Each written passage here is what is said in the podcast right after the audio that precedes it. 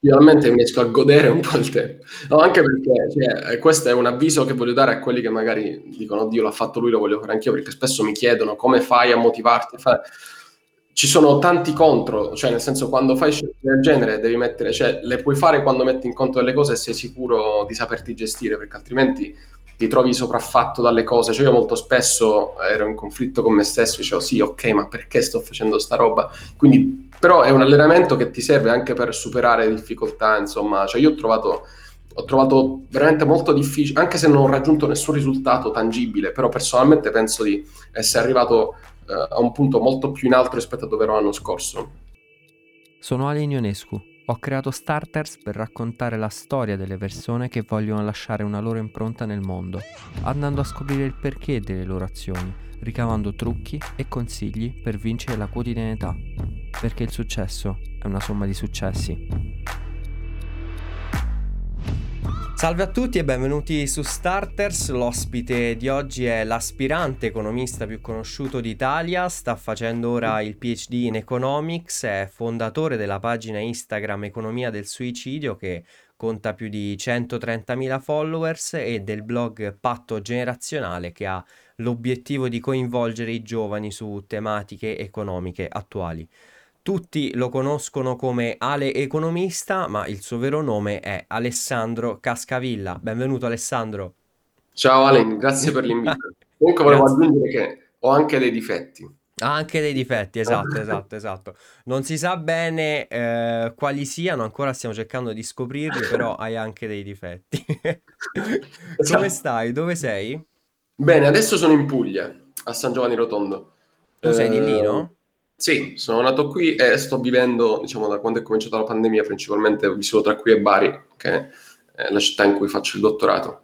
Eh, però ovviamente poi spesso viaggio, faccio un po' di smart working dove capita, certo. eh, però ecco, me la passo abbastanza, abbastanza bene. Ecco, perché l- l'obiettivo del dottorato qual è? Cioè, tu hai dei, dei paper da, da mandare entro tot tempo, come funziona? Allora, l'obiettivo del dottorato è quello di eh, svolgere una tesi, cioè di presentare una tesi di dottorato che mh, solitamente è formata da tre, massimo quattro capitoli. Eh, ovviamente il dottorato dura minimo tre anni, cioè in generale in Italia il minimo è tre anni, sono anche dottorati che durano 4, 5, 7 anni. Ehm, quindi, dato che l'obiettivo principale è quello di finire la tesi, eh, sta a te più o meno definire il modo in cui lavorare. Poi non lavori da solo perché eh, ovviamente sei affiancato, supervisionato da, da un tutor o da un, un, supervisor che è appunto il relatore della tua tesi. Ho un paio, io ad esempio ne ho due, uno in Italia e uno in Spagna perché prendo il dottorato in cotutela, ci andrò okay. a sette anni in Spagna. Um, e quindi eh, sulla base delle loro esigenze eh, delle tue, ovviamente trovi un modo per... Eh, portarti avanti col lavoro. Ovviamente ci sono uh, dei supervisor che magari ti danno delle scadenze, non so, settimanali, però ovviamente questo dipende da, veramente da, dal tuo supervisor e da te, da come ti senti di lavorare. Certo. L'importante è che nei tre anni o nel periodo in cui, eh, diciamo, nella durata legale del dottorato, tu concludi la tesi e invii. Poi c'è anche magari qualcuno che fa tutto negli ultimi sei mesi, è improbabile perché impazzisci, però è molto diciamo così. Poi non, non, si parte dal primo giorno solitamente a scrivere la tesi o comunque okay. paper, perché inizialmente ci sono dei corsi, poi devi fare de- dei convegni, eccetera, quindi ci sono anche altre attività. Però essenzialmente per prendere il dottorato devi scrivere una tesi, quindi il lavoro principale è quello di scrivere tesi o che sarebbero paper. Ecco. Certo, e tu a che, a che punto sei? Allora, io in realtà mh, sto, eh, ho appena superato metà del dottorato, cioè manca meno della metà del dottorato, quindi sono oltre la metà.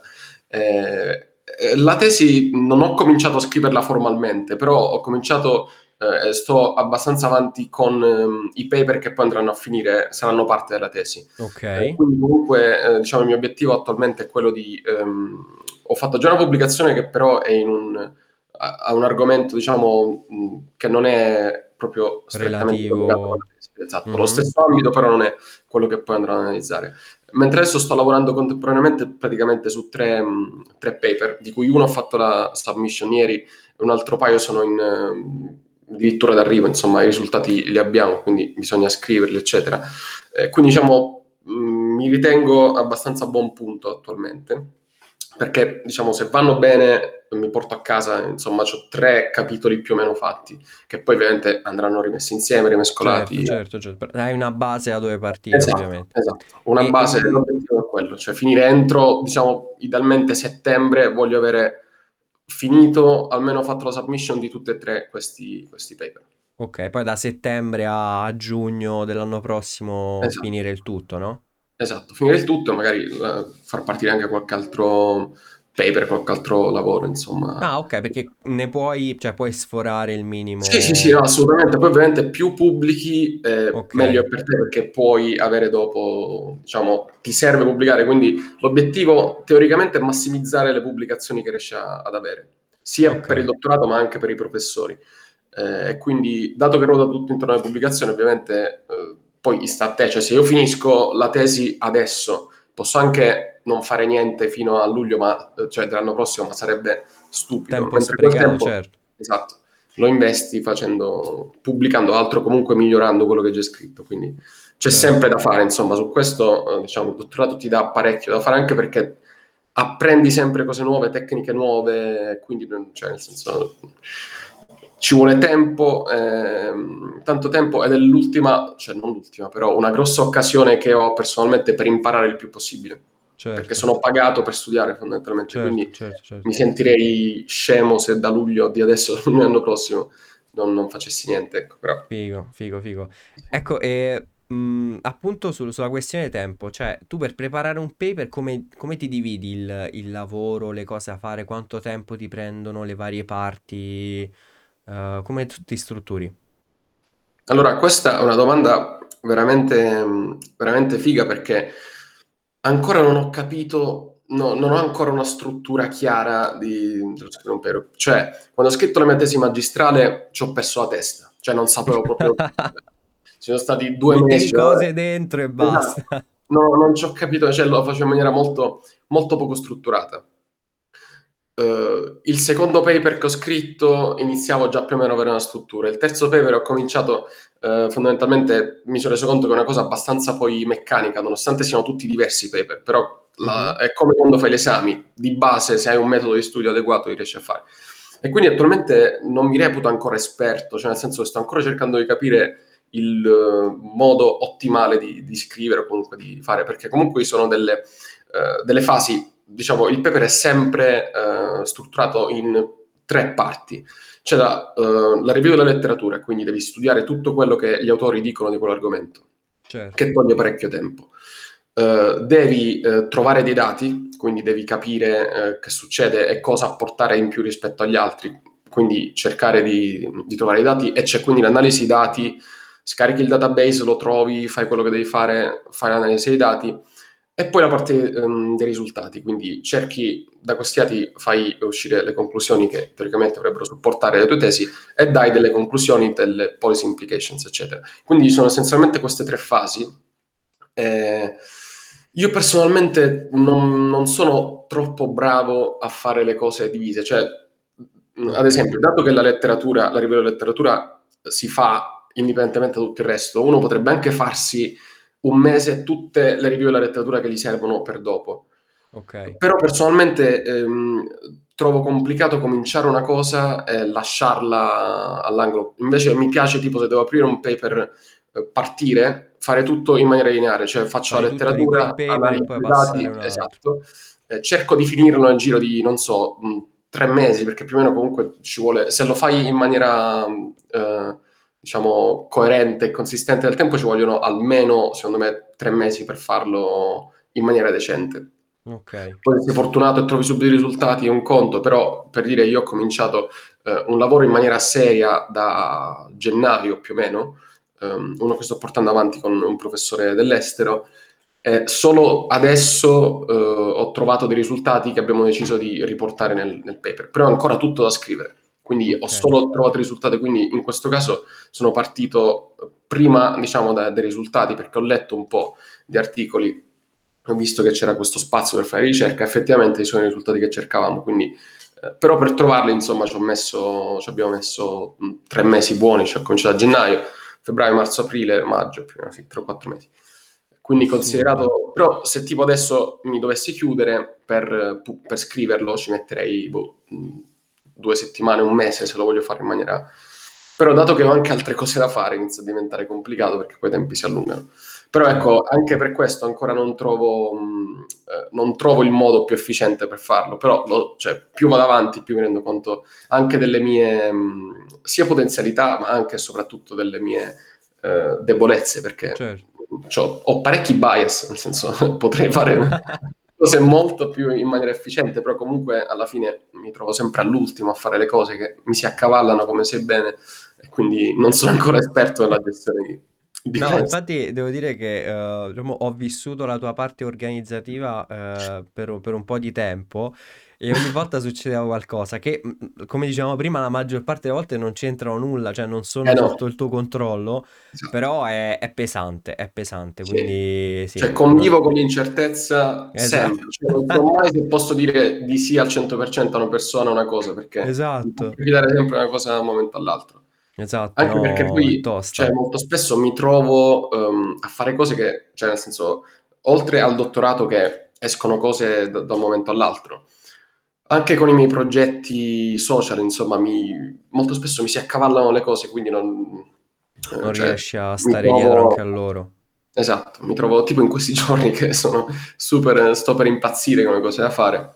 Però ecco, ci sono periodi eh, in cui c'è tanto lavoro da fare, tanti impegni, tante cose, altri periodi in cui invece magari eh, riesci a fare in maniera tranquilla tutto quello che hai da fare. Quindi anche qui, che poi penso, immagino, non lo so perché non ho esperienza, però sia più o meno così in parecchi altri lavori, non in tutti perché magari sono quelli ripetitivi, però ecco, Certo. molto dipende da- dal tipo di lavoro. Certo, e un'altra questione sul, sul paper che mi veniva mentre parlavi, eh, tu quindi praticamente, ehm, cioè il tuo professore ti dice un argomento a livello macro, generale, tu studi il più possibile e capisci tu dove poter fare ricerca in quel campo? Allora, questa è una cosa mh, molto dibattuta. C'è chi eh, si affida esclusivamente al suo supervisor, come Quei ragazzi, no, molto spesso. Io personalmente non ho fatto così, ci sono tanti ragazzi che vanno da un professore e dicono, prof, che tesi posso fare, quali sono gli argomenti? E quindi il professore che fa ricerca essenzialmente in un settore, in un argomento, ti propone quell'argomento, dice, guarda, c'è questo argomento di ricerca che sto affrontando, dammi una mano. Eh, e quindi fondamentalmente eh, eh, le cose possono andare così, o non hai idee e quindi ti affidi a, a quello che vuole fare il supervisor, oppure hai delle idee, hai dei temi particolari da voler sviluppare e cerchi un supervisor che faccia quella cosa. Io ok, personalmente ho fatto così, a un certo punto mi piaceva la parte comportamentale, mi piaceva la parte di tassazione, tutto il mondo legato, diciamo, alla, alla public finance. Eh, e sono andato alla ricerca più o meno di quelle che fossero mh, i dipartimenti che facessero ricerca in questo. E quindi ho trovato poi eh, il professore, diciamo, che, che è attualmente diventato il mio supervisor, che fa questo di mestiere. E quindi ho trovato, mh, ovviamente, poi eh, confrontandomi con lui, eh, anche ricerche che personalmente non conoscevo perché non ero esperto de- nel settore e quindi mi ha fatto conoscere altri argomenti dei quali più o meno mh, diciamo ho avuto mi sono appassionato, mi piace quello di cui scrivo e quindi mh, diciamo da lì ho dovuto ho cercato letteratura, ho cercato anch'io degli spazi innovativi. Infatti proprio adesso ehm, abbiamo mandato un paper che ho scritto insieme a un altro collega mhm, ehm, su un, un argomento che mh, diciamo non ci ha detto il supervisor di fare. Abbiamo trovato questa cosa, abbiamo detto ma secondo me ci può figata, essere, ci può essere questa relazione tra queste variabili, proviamo. L'abbiamo trovata, l'abbiamo presentata al supervisor e ora l'abbiamo, la stiamo, diciamo, la portiamo avanti. Abbiamo scritto il primo paper, abbiamo fatto la, la submission sperando che ce l'accettano, però è un processo lunghissimo. Non so se sai come funziona, però è veramente complicato. No, del- dell'accettazione no, a chi, a chi poi lo mandi? A chi lo mandate? Eh, lo, lo si mandano a riviste scientifiche, Ah, ok, quindi sì, sì, sì, Esatto, le riviste hanno un editorial office che decide più o meno quali scartare e quali no, se lo accetta lo invia a, a due almeno referee eh, che sono super esperti e competenti in quell'ambito, che fanno le revisioni, decidono se accettare, se non accettare.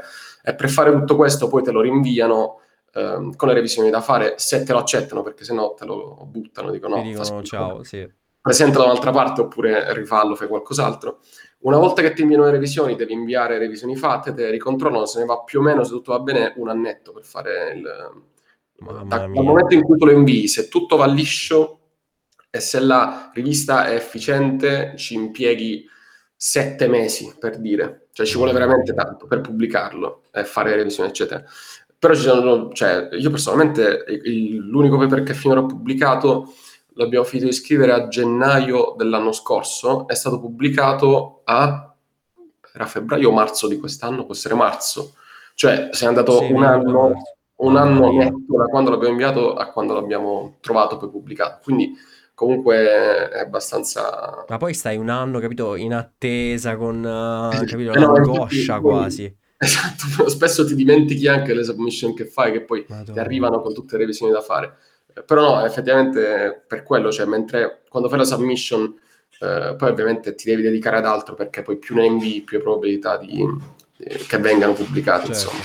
Però ecco, è un mondo che poche persone conoscono. Cioè, ad esempio, proprio ieri ho fatto eh, una storia eh, mettendo l'email di conferma della submission. Ho chiesto, ma voi sapete come funziona il processo di peer review è tipo il, quasi il 90% ha detto che non sa certo, assolutamente no, certo, certo, certo. No, quindi... perché appunto eh, il mondo del dottorato un po', cioè, lo scelgono in pochi, quindi sì. anche per forza di cose, secondo me non, non, non, viene, in, cioè, non viene fatta informazione su questa cosa. Che è un peccato perché alla fine cioè, è fighissima come cosa e cioè, dietro un lavoro della Madonna, perché uno dice, vabbè, si è pubblicato un paper, ma come stai dicendo tu, cioè dietro almeno un anno e mezzo tra tutte cose, capire come funziona. No, io anche, infatti, prima di, cioè, magari prima di cominciare il dottorato, cioè, vabbè, dai, scrivere un paper, 10 pagine. Sì, sì, sì, sì, sì. Invece, per scriverne uno ci vogliono 5 mesi, 6 mesi, un anno di lavoro, più un anno di... Più un anno cioè, di revisione. Esatto, quindi cioè, è un... È un è casino. assurdo. Ma secondo te questa diciamo filiera del paper potrebbe essere in modo, cioè migliorata in qualche modo? Secondo te cosa potrebbe essere migliorata? Secondo me non credo perché va avanti così da, da, da anni, quindi anzi la community, eh, uno dei primi social network è proprio il network degli autori eh, c'è proprio la teoria, diciamo, dei social network eh, in economia, si studia nella scienza delle reti, eccetera, uh-huh. eh, che proprio studia come avvengono le citazioni, tutte queste cose qui all'interno del mondo accademico. E quello è un vero e proprio social network, cui ci sono citazioni, condivisioni, poi uno più viene condiviso, più... Cioè, è tipo Facebook, però... Il Facebook eh, delle, delle, pubblicazioni, de, de, degli studiosi, dei bravi. Esatto, degli scholar, infatti.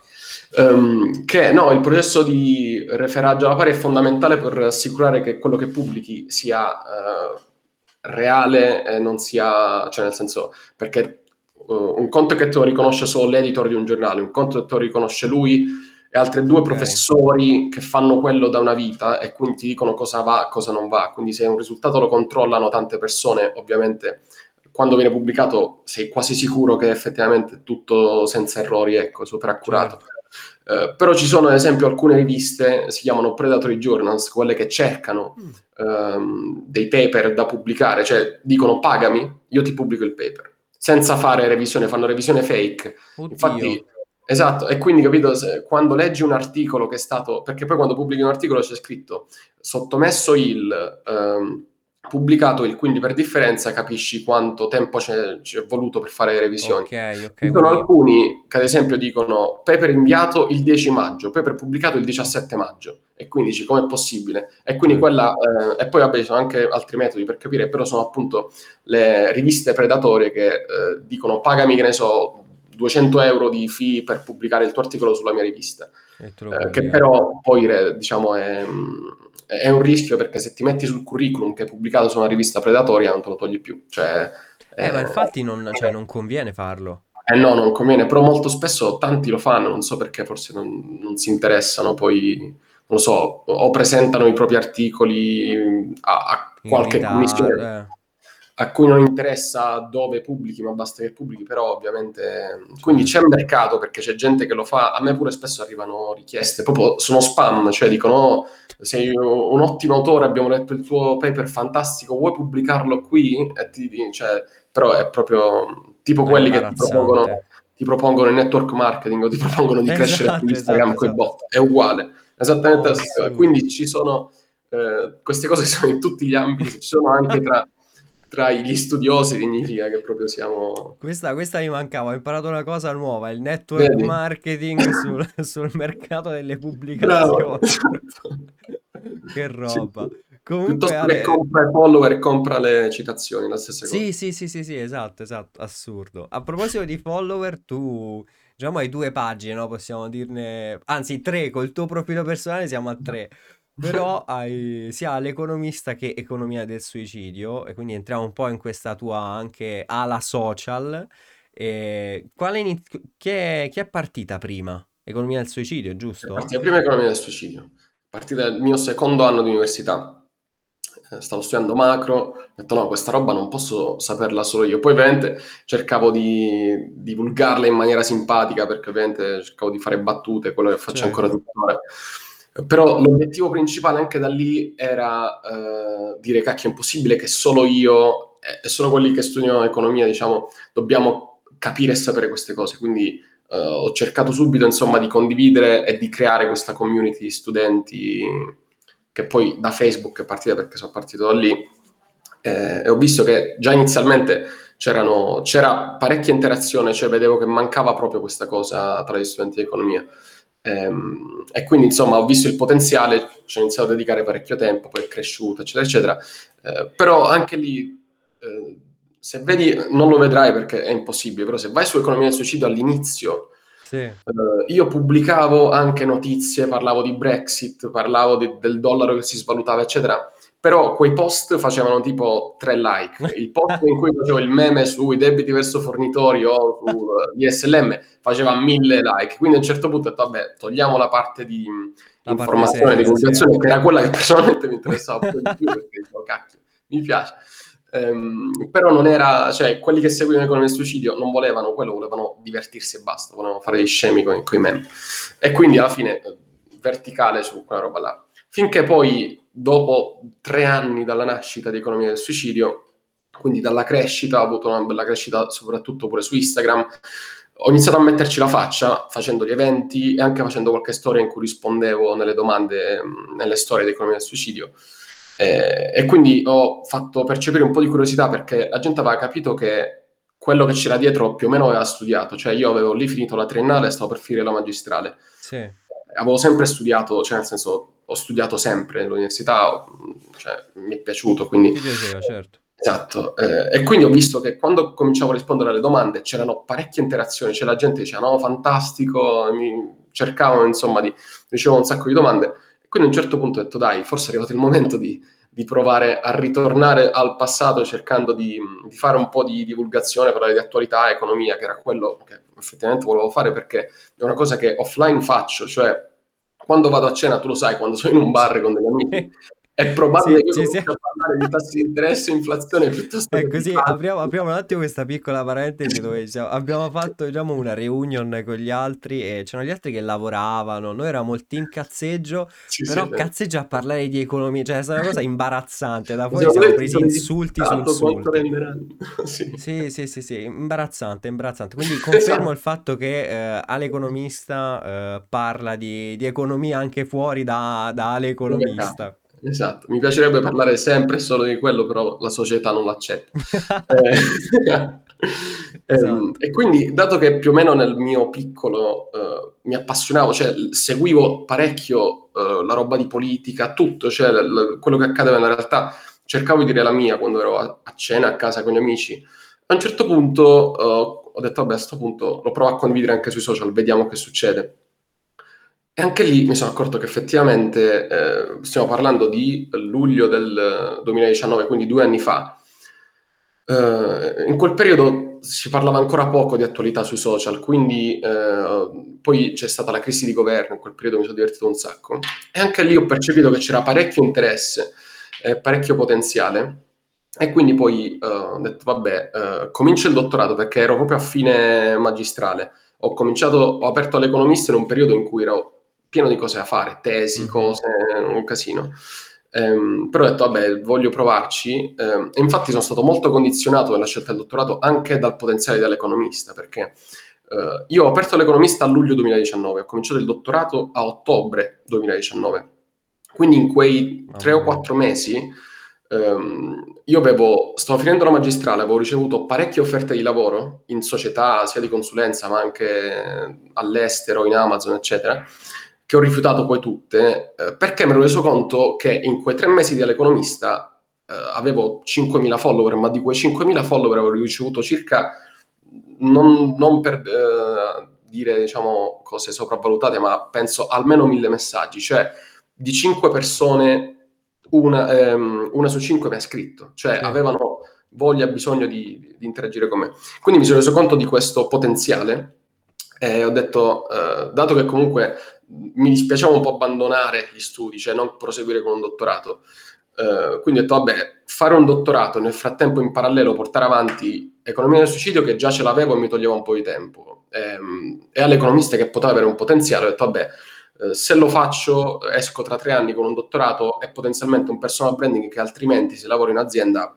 è molto molto complicato che io abbia tempo e competenze per crearmi qualcosa del genere. Sì. Eh, e quindi attualmente penso di aver fatto più o meno la, la, la, scelta giusta, però ecco, sono stato molto condizionato anche dal fatto di aver aperto prima il dottorato all'economista, perché se non l'avessi aperta non mi sarei reso conto di questo potenziale e quindi nella scelta eh, dottorato o lavoro normale, eh, che ero inizialmente ero molto peccato.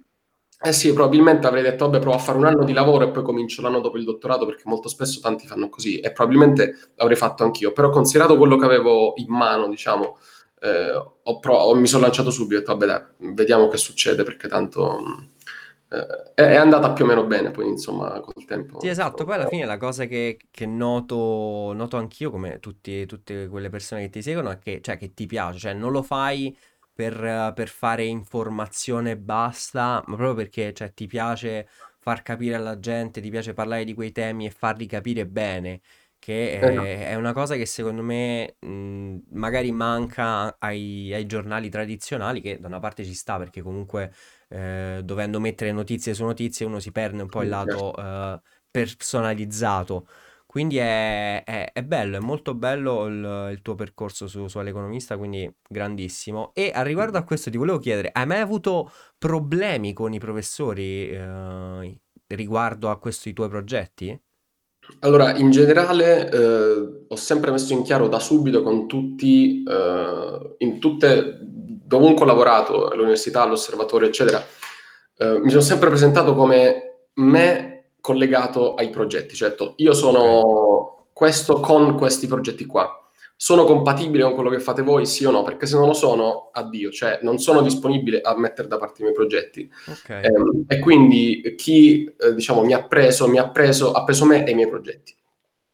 Eh, e infatti così è stato, nel senso che mettendo in chiaro subito le cose non ho mai avuto problemi, diciamo, di eh, incompatibilità o cose del genere. Ovviamente sono eh, questa è una cosa, mh, diciamo, da studente di economia, c'è un costo opportunità in quello che fai, perché se hai dei progetti personali e fai anche qualcosa in maniera, diciamo, subordinata, comunque entri in un'organizzazione e fai parte di un'entità, ovviamente sei limitato nel fare le cose, non significa che sei censurato, no, però certo. ti rendi conto che hai, ad esempio con il dottorato io ho un limite di reddito da, che non posso superare, perché la legge dice che non puoi superarlo. Quindi se volessi fare una roba, che ne so, una consulenza 30.000 euro, non lo posso fare.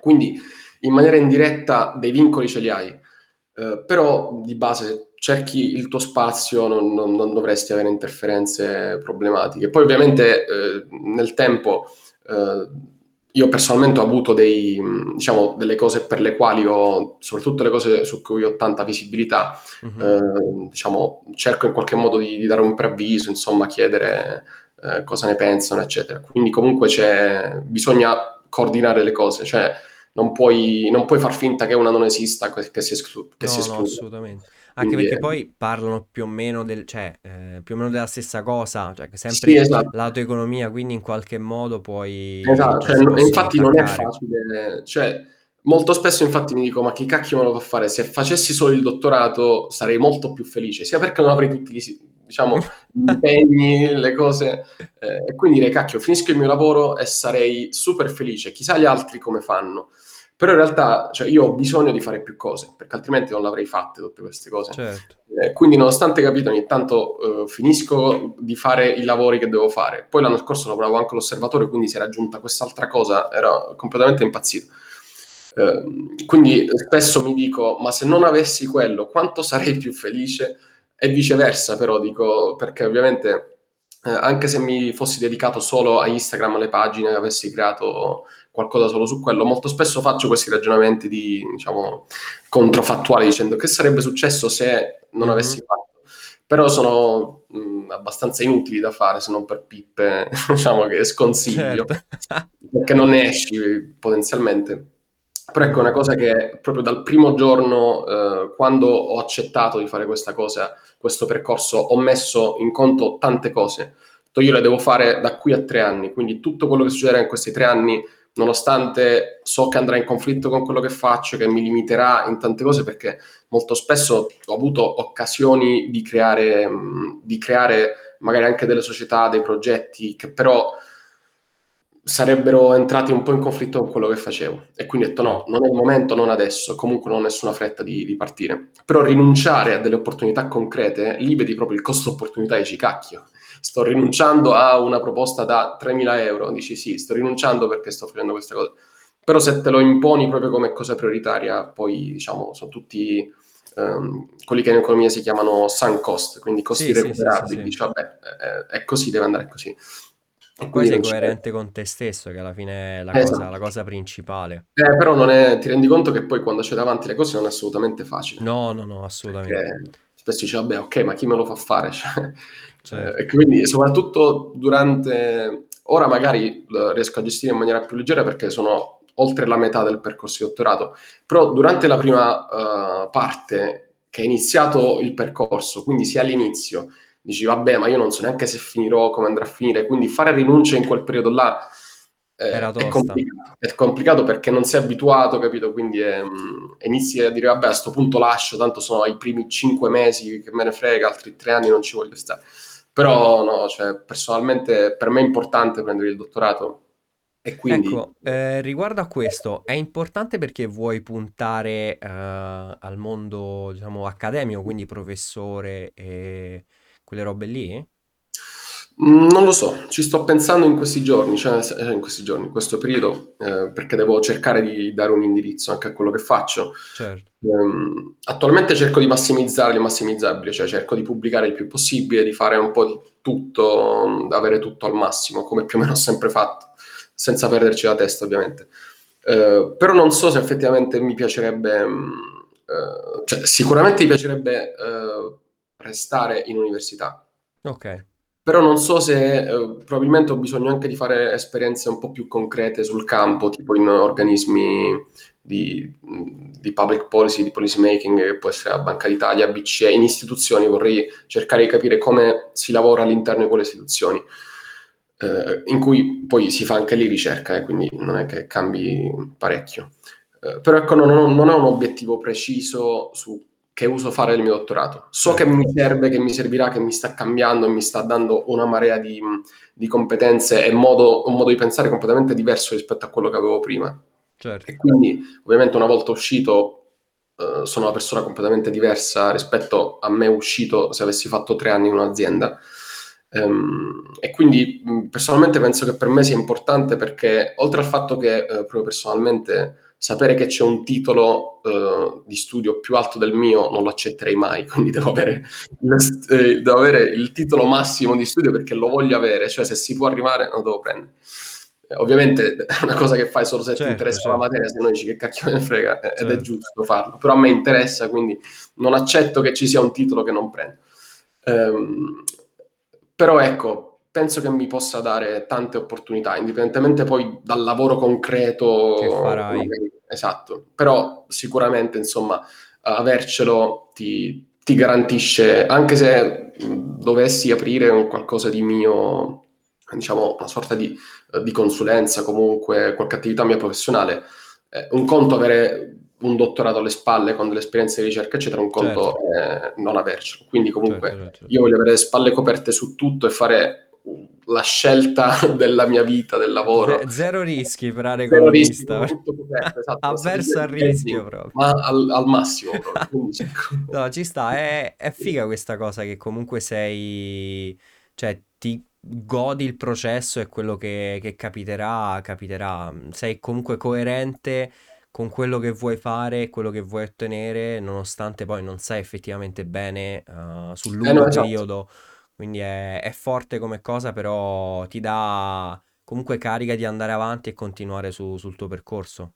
Sì, sì, mi impongo diciamo, degli obiettivi di medio termine, non faccio diciamo, previsioni a lungo termine, non so esattamente cosa certo. voglio fare tipo a 40 anni, qual è il, la mia passione a 40 anni però so che da qui, come la scelta che ho fatto il dottorato, ho fatto una scelta da lì a 3-5 anni, ho detto io voglio uscire a 27-28 anni con, avevo in mente una startup, probabilmente se riesco a fare un po' di lavoro in anticipo, eh, anche perché devi sapere che il dottorato una volta che consegni la tesi, che certo. dovrei consegnare a settembre l'anno prossimo, eh, poi prendi effettivamente il dottorato, se tutto va bene, ad aprile dell'anno successivo, okay. quindi sei scoperto da... Eh, ottobre, novembre, dicembre, praticamente sei mesi, praticamente scoperto, non ti paga neanche lo Stato, cioè non, non, non percepisci borse di studio da quando consegni a quando prendi il titolo, perché anche lì devono fare le revisioni, commissione, eccetera.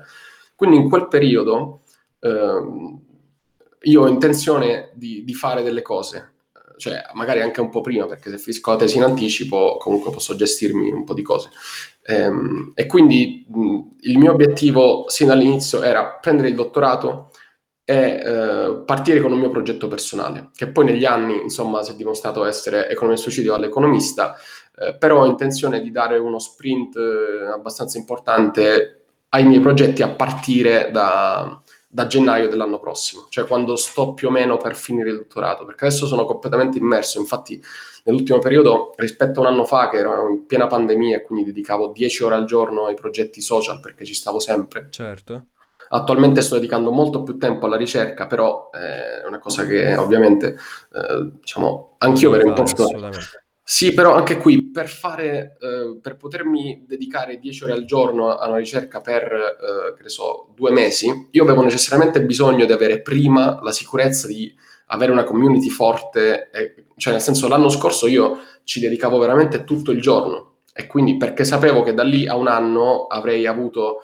la possibilità poi di fare le cose esattamente come volevo, che è esattamente la situazione in cui mi trovo adesso. Certo. Quindi più o meno cerco di fare, diciamo, eh, cerco di attualizzare un po' quelli che sono gli impegni futuri per cercare di rispettare, insomma, i, i miei impegni che ho preso con me stesso, cioè nessuno poi mi dice, cioè, nel dice senso, no, nessuno da fuori che, esatto.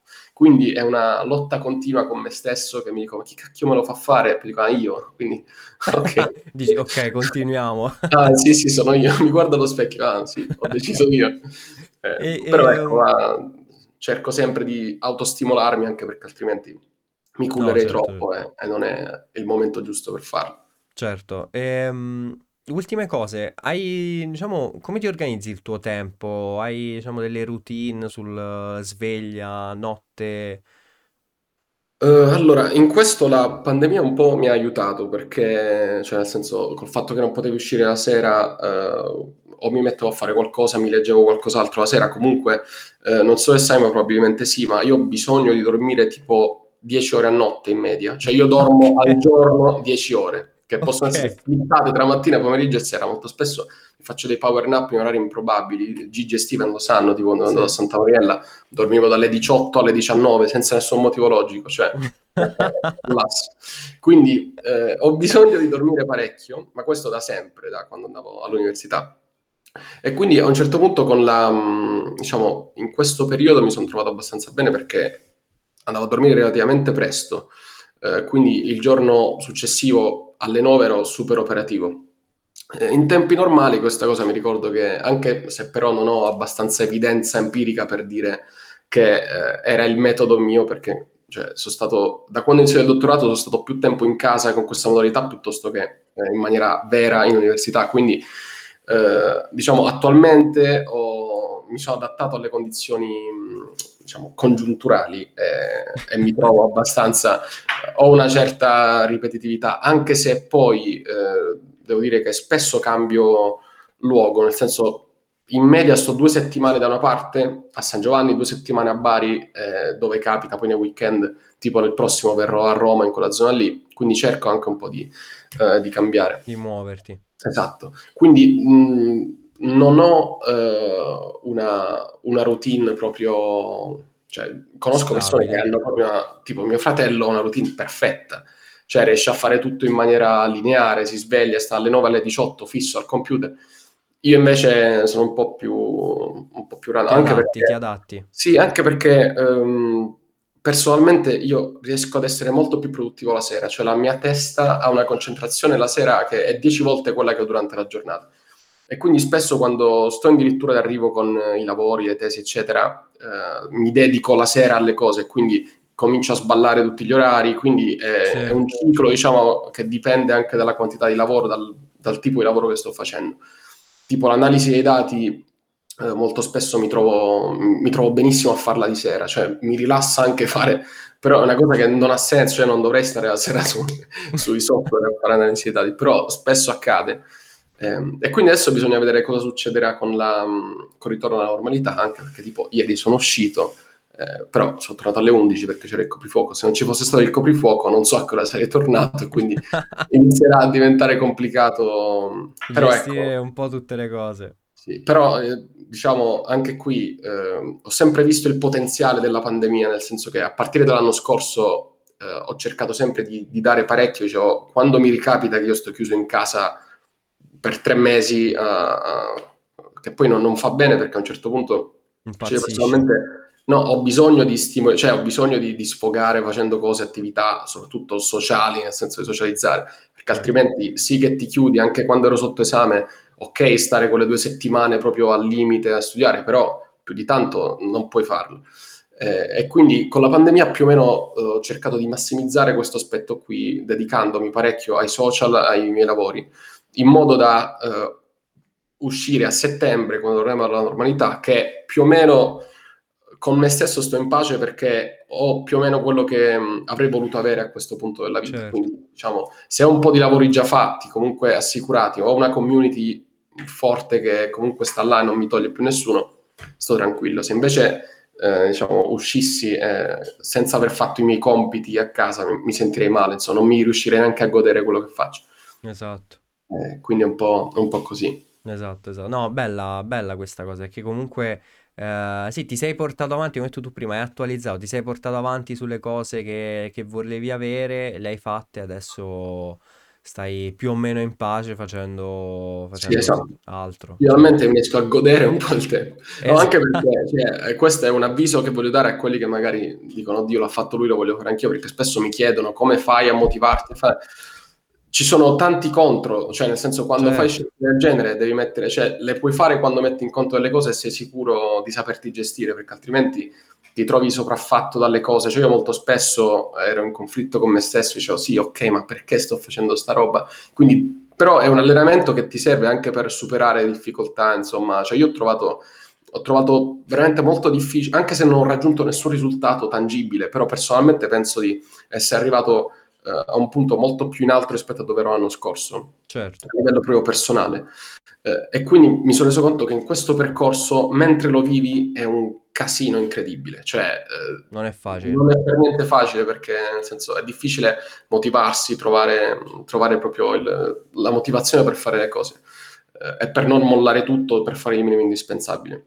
Esatto. Mentre poi, ed è pure per questo che eh, anche qui, se uno vedrà questo video e vuole scegliere di fare il dottorato, non è divertentissimo che dici, oh sì, che bello, studi, fai quello che ti piace, assolutamente no, cioè bestemmierai il 90% del tuo tempo, ti sentirai ignorante perché ti rendi conto di non sapere niente di tante troppe cose, poi più studi più capisci che non sai niente. Certo. E quindi cioè, la sindrome dell'impostore tra i dottorandi è a un livello estremo. Eh, però sono tutte cose che accetti perché sai che quando lo fai, lo fai per due tre anni, però ne vale la pena perché è una cosa che per te ha valore, quindi eh, infatti questo è quello che diciamo, poi mi spinge ad andare avanti così, ok, io lo sto facendo perché voglio prendere questa cosa che per me ha valore.